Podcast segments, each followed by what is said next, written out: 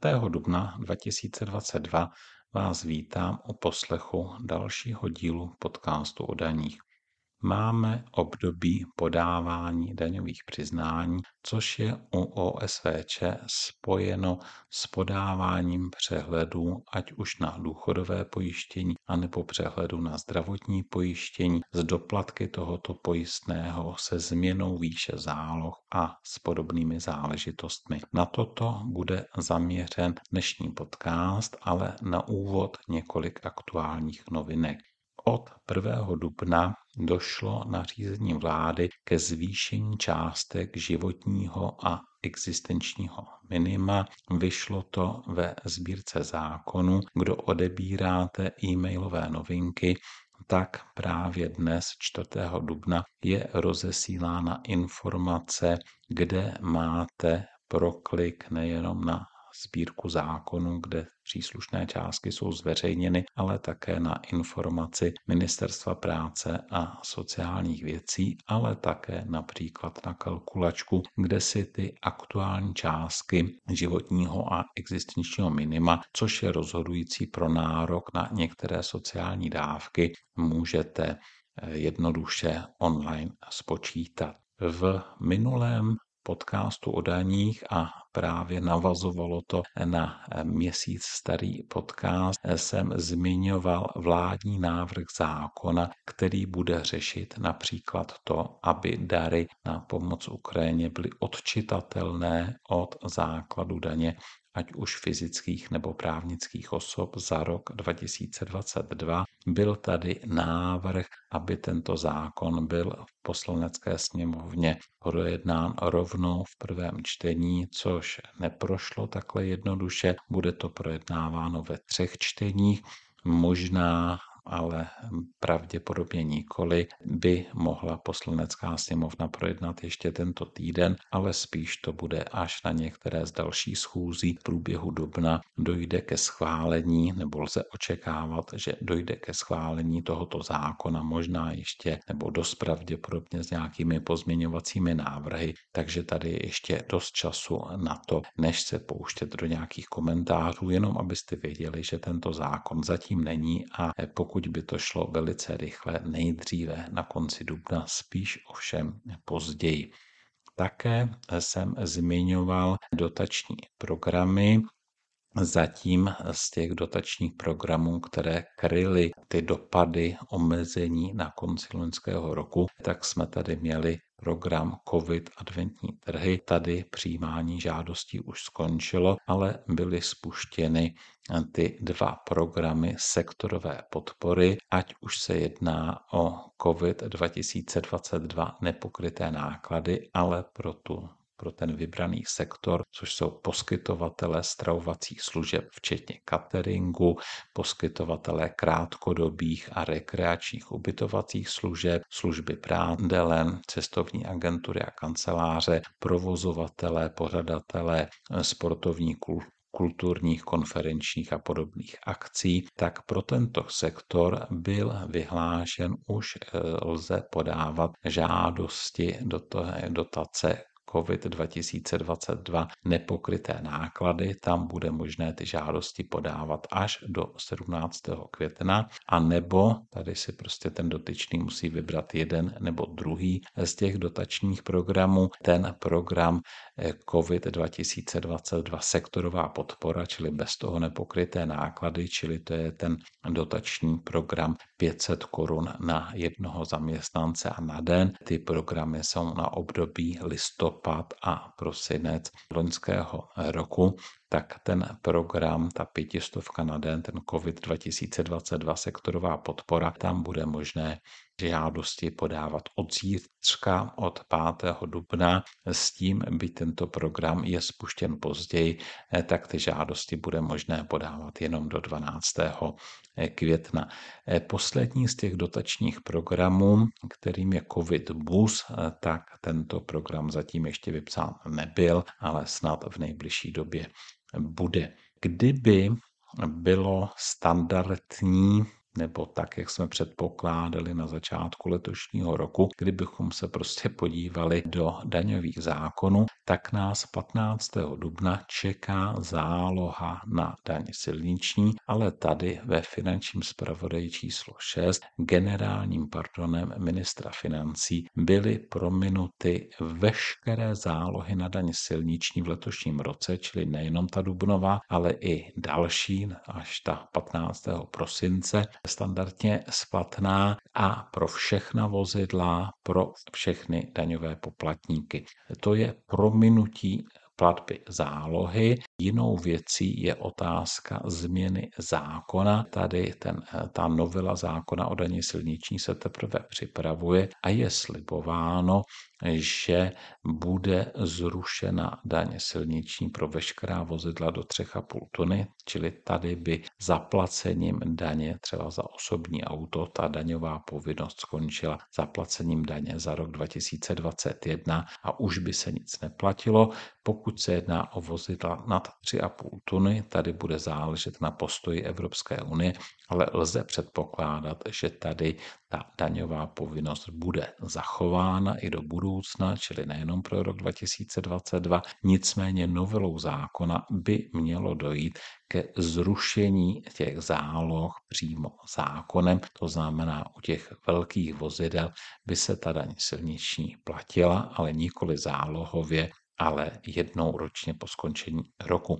Ale tady je tedy zásadní to, že nyní ta první záloha za leden až březen splatná tedy podle zákona 15. dubna, tak ta se platit nejenom, že nemusí, ale ani bych to nedoporučoval. Minimálně bych to teda nedoporučoval u těch vozidel do 3,5 tuny, protože tady je to vlastně zbytečné, protože ta daň s největší pravděpodobností bude zrušena. U těch velkých vozidel tam je to jenom.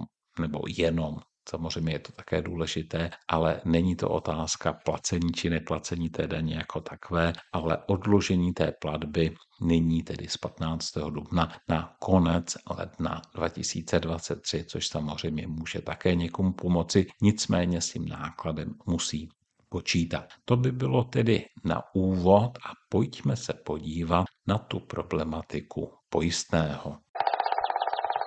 Pro podání přehledu osob samostatně výdělečně činných na obojí veřejnoprávní pojistné, čili ať už na důchodové pojištění nebo na zdravotní pojištění, platí shodné základní principy, například pokud jde o lhůtu pro podání přehledu. Ta lhůta pro podání přehledu je navázána na lhůtu pro podání daňového přiznání a je to tedy 1 měsíc od té lhůty pro podání daňového přiznání. Protože tedy ta nejkratší lhůta pro podání daňového přiznání plynula 1. dubna, tak první termín pro podání ať už jednoho nebo druhého přehledu, respektive přehledu na jedno či druhé pojistné, tak ta lhůta první je 2. května. Ta druhá lhůta je 1.6., čili to je pro ty, kteří mají lhůtu pro podání daňového přiznání 2. května. No a poslední lhůta, pokud teda se bavíme o těch standardních lhůtách, je 1.8., pokud tedy podává daňové přiznání daňový poradce a podává to daňové přiznání po 1. dubnu, čili nepodal ho do 1. dubna, čili tady je ten termín pro podání jednoho či druhého přehledu do 1. srpna 2022. Určitou novinkou, která vlastně de facto měla být už v přehledech za loňský rok, čili za rok, nebo za předloňský rok, za rok 2020, tam to nebylo tak důsledně promítnuto, vyplývá to z novely daňového řádu, kterou jsme tady měli od 1.1.2021, která právě zakotvila to, že kdo podává například daňové přiznání elektronicky po 1. dubnu, tak má tu lhůtu pro podání daňového přiznání letos 2. května 2022, tak teďko v těch přehledech za rok 2021, ať už na důchodové nebo na zdravotní pojištění se vyznačují údaje tak, aby se z toho dala jednoznačně určit lhůta pro podání daňového přiznání a z ní odvodit lhůtu pro podání přehledu. Pokud podal někdo daňové přiznání elektronicky třeba 2. dubna, no tak tam označí, že podal elektronicky po 1. dubnu a tím pádem má lhůtu pro podání přehledu, ať už na důchodové nebo na zdravotní pojištění, tu o měsíc delší, čili 1.6.2022. Ta lhůta pro podání přehledu není navázána přímo na datum podání daňového přiznání. V aplikaci EPO bylo přiznání k dani z příjmu fyzických osob zprovozněno 15. února, čili kdo podal daňové přiznání třeba z 15. února, tak má lhůtu pro podání přehledu tu první, to znamená 2. května, stejně jako ten, kdo podal to daňové přiznání 1. dubna 2022. Tam je to prostě stejné. Ale kdo podal to daňové přiznání 2. dubna, nebo ho teprve bude podávat a bude ho podávat elektronicky, no tak má lhůtu pro podání daňového přiznání 2. května a tím pádem i lhůtu pro podání přehledu má o měsíc delší, to znamená toho 1.6.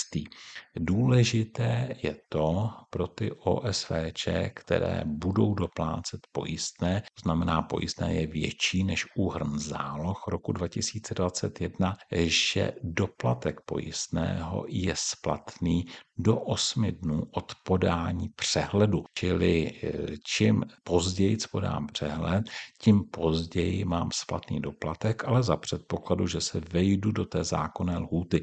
Čili kdo podal daňové přiznání třeba elektronicky 2. dubna nebo teprve daňové přiznání elektronicky podávat bude, tak může podat přehled třeba až toho 1.6. nebo prostě na konci května, dejme tomu, a tím pádem bude mít ten doplatek pojistného bude mít splatný do 8 dnů, to znamená někdy na počátku června. Jenže někdo nemá třeba ten doplatek velký a nebo obráceně má třeba i přeplatek na pojistném. Tak tady zase platí pro obojí pojistné stejný princip. Pokud tam není nějaký problém, tak se ten přeplatek vrací do 30 dnů od podání přehledu.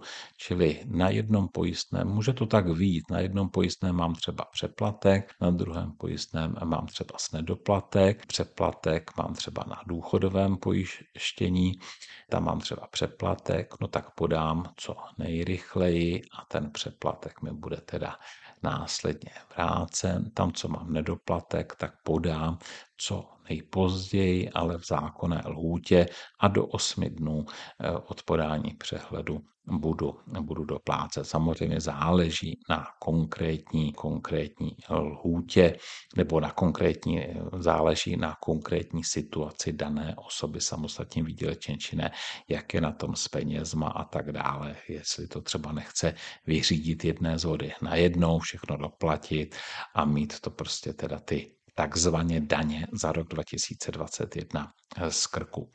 Další věcí, která je důležitá, je změna výše záloh. Tady je rozhodující měsíc podání přehledu. Není to však úplně stejné u obojího pojistného. U pojistného na důchodové pojištění se výše zálohy mění počínaje měsícem následujícím po podání přehledu, kdežto u zdravotního pojištění již měsícem podání přehledu. Pokud tedy někdo podal přehled v březnu, tak zálohu na zdravotní pojištění za březen, která je splatná do 8. dubna, už platí v nové výši. Podal tedy přehled na důchodové pojištění také, dejme tomu v březnu, tak záloha na důchodové pojištění za březen ještě zůstává stejná, mění se výše zálohy až za měsíc následující, to znamená za měsíc duben záloha, která je splatná od 1.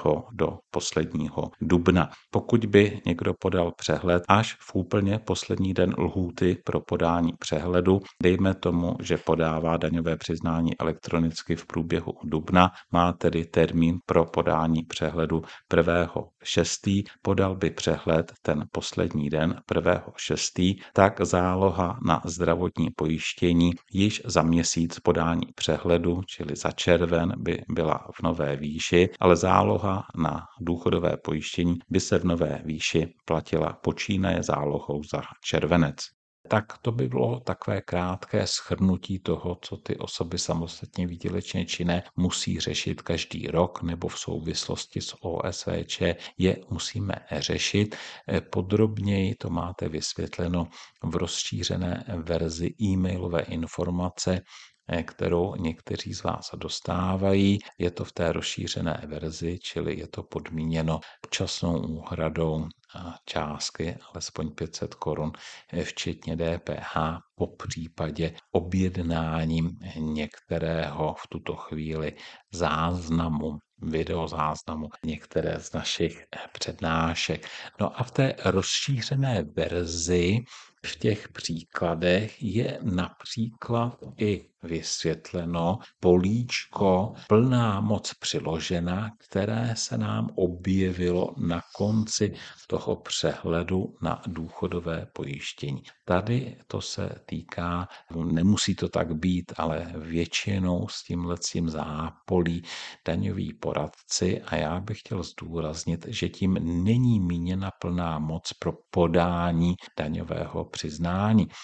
Tady to jsme měli v právní úpravě jak u předpisů upravující pojistné na sociální zabezpečení, tak na zdravotní pojištění v právní úpravě do konce roku 2020, že pokud daňové přiznání zpracovával a předkládal daňový poradce, tak se to oznamovalo ať už sociálce nebo zdravotní pojišťovně do 30. dubna. To už se teďko nedělá, čili jenom se to označuje v přehledech. Pokud tedy bude daňové přiznání podávat například daňový poradce, dejme tomu v květnu, tak v tuto chvíli ještě ani nemusí být uložena plná moc u finančního úřadu a přesto tam bude ta prodloužená lhůta pro podání daňového přiznání 1.7., když třeba v květnu ten daňový poradce, když bude podávat to daňové přiznání, tak spolu s tím pošle finančnímu úřadu plnou moc ke zpracování daňového přiznání. Tak tato plná moc nezajímá ani správu sociálního zabezpečení, ani zdravotní pojišťovnu. Tady jenom zaškrtneme to příslušné políčko v těch formulářích, aby z toho bylo zřejmé, že to daňové přiznání předkládá daňový poradce. Jenom zaškrtne to políčko, že daňové přiznání je podáváno daňovým poradcem po 1. dubnu, čili jenom se to řeší zaškrtnutím těch příslušných kolonek na tom formuláři přehledu na důchodové pojištění nebo přehledu na zdravotní pojištění. Pokud by tedy posílal například daňový poradce daňové přiznání, dejme tomu, z datové schránky za svého klienta a k tomu by měl zmocnění od té příslušné OSVČ k podání přehledu, tak by toto zmocnění, čili to by nebylo plná moc k podání daňového přiznání, ale plná moc k podání přehledu, tak tuto plnou moc by přiložil k té datové zprávě, když by to posílal z té datové schránky a v tom přehledu by zaškrtl, že plná moc je přílohou, myšleno tedy plná moc k podání přehledu, nikoli plná moc ke zpracování daňového přiznání. To, že zpracovává daňový poradce po 1. dubnu, předkládá, to se vyznačuje jenom teda zaškrtnutím těch políček ohledně termínu nebo předkládání daňového přiznání. Já bych nedoporučoval podávat v případě, kdyby podával ten přehled za toho klienta Mám na mysli teď přehled na důchodové pojištění, že tam je ta kolonka plná moc přiložena. Já bych to nedoporučoval posílat třeba přes tu datovou schránku, přes to zmocnění. Já si myslím, že tady je výhodné využít e-portálu České správy sociálního zabezpečení a konkrétně služby správy plných mocí. Zprovoznění této služby je velice jednoduché, a pokud jste si objednali přednášku daňové přiznání elektronicky nebo si objednáte videozáznam této přednášky, tak tam je vysvětlena, jak práce s tím e-portálem, ale navíc je tam i samostatné video, jak jednoduše zprovoznit tu službu správy plných mocí. No a potom by se ten dejme tomu daňový poradce přihlásil na tom e-portálu České správy sociálního zabezpečení. Přepnul by se tam přes tu službu správy plných mocí na toho příslušného klienta, rovnou by mu tam naskočilo do přehledu na důchodové pojištění jeho nacionále, údaje o tom, kdy byla činnost hlavní, kdy vedlejší, pokud by s tím souhlasil, tak by si to nechal načíst do toho formuláře, automaticky se mu tam vyplní výše zaplacených záloh za rok 2021 a z toho e-portálu to jednoduše odešle. No a toto by nebylo odesíláno na základě samostatné plné moci, ale na základě plné moci, která byla udělena v rámci tedy té služby správy plných mocí, čili tady už by se k tomu podání žádná plná moc extra neudělovala, čili nic by se tam nenahrávalo a tím pádem by ani se nic neoznačovalo, respektive označilo by se, že plná moc není přiložena, protože je to v rámci té služby správy plných mocí. Doporučuji určitě, kdo děláte pro klienty daňová přiznání, včetně přehledů. Chcete mít přehled o tom, kolik zaplatili pojistné, chcete jim udělat komfort v tom, že jim podáte to, že za ně podáte ten přehled, chcete jim třeba vyhovět v tom, aby se ten přehled dal tak, aby to bylo pro ně co možná nejvýhodnější z hlediska doplatku, z hlediska změny výše záloh, tak určitě to je mnohem komfortnější a hlavně snáz načasovatelné, než když byste to podávali papírově. Tak tolik dneska pár poznámek pojistnému u osob samostatně výdělečně činných. Přeji krásné Velikonoce, za 14 dnů je velikonoční pondělí, tak další díl podcastu o daních posuneme na úterý. Podcast o daních je stále zdarma, stále bez reklam a budu se snažit, určitě to tak bude, aby to tak bylo i nadále. Nicméně jednu reklamu si snad dovolit na závěr můžu. Na www.behounek.eu/podcast je proklik na možnost dobrovolné úhrady. Při úhradě alespoň 500 včetně DPH, čili je to něco přes 400 bez DPH, budete mít přístup nejenom k té rozšířené verzi informace, o které jsem tady hovořil v souvislosti s tím pojistným u osob samostatně výdělečně činných, ale i k dalším rozšířeným informacím, které budeme rozesílat do podzima, po případě, které jsme v minulosti rozeslali a třeba by vás ještě mohly zajímat. Tu rozšířenou verzi informací můžete získat nejenom příspěvkem, ale i objednáním některého videozáznamu našich přednášek, třeba právě k tomu elektronickému podávání daňového přiznání, kde je vysvětlena třeba i důležitá věc služba daňové informační schránky a podobně. Tak nakonec znovu přání požehnaných Velikonoc a budu se na vás těšit u poslechu dalšího dílu podcastu o daních.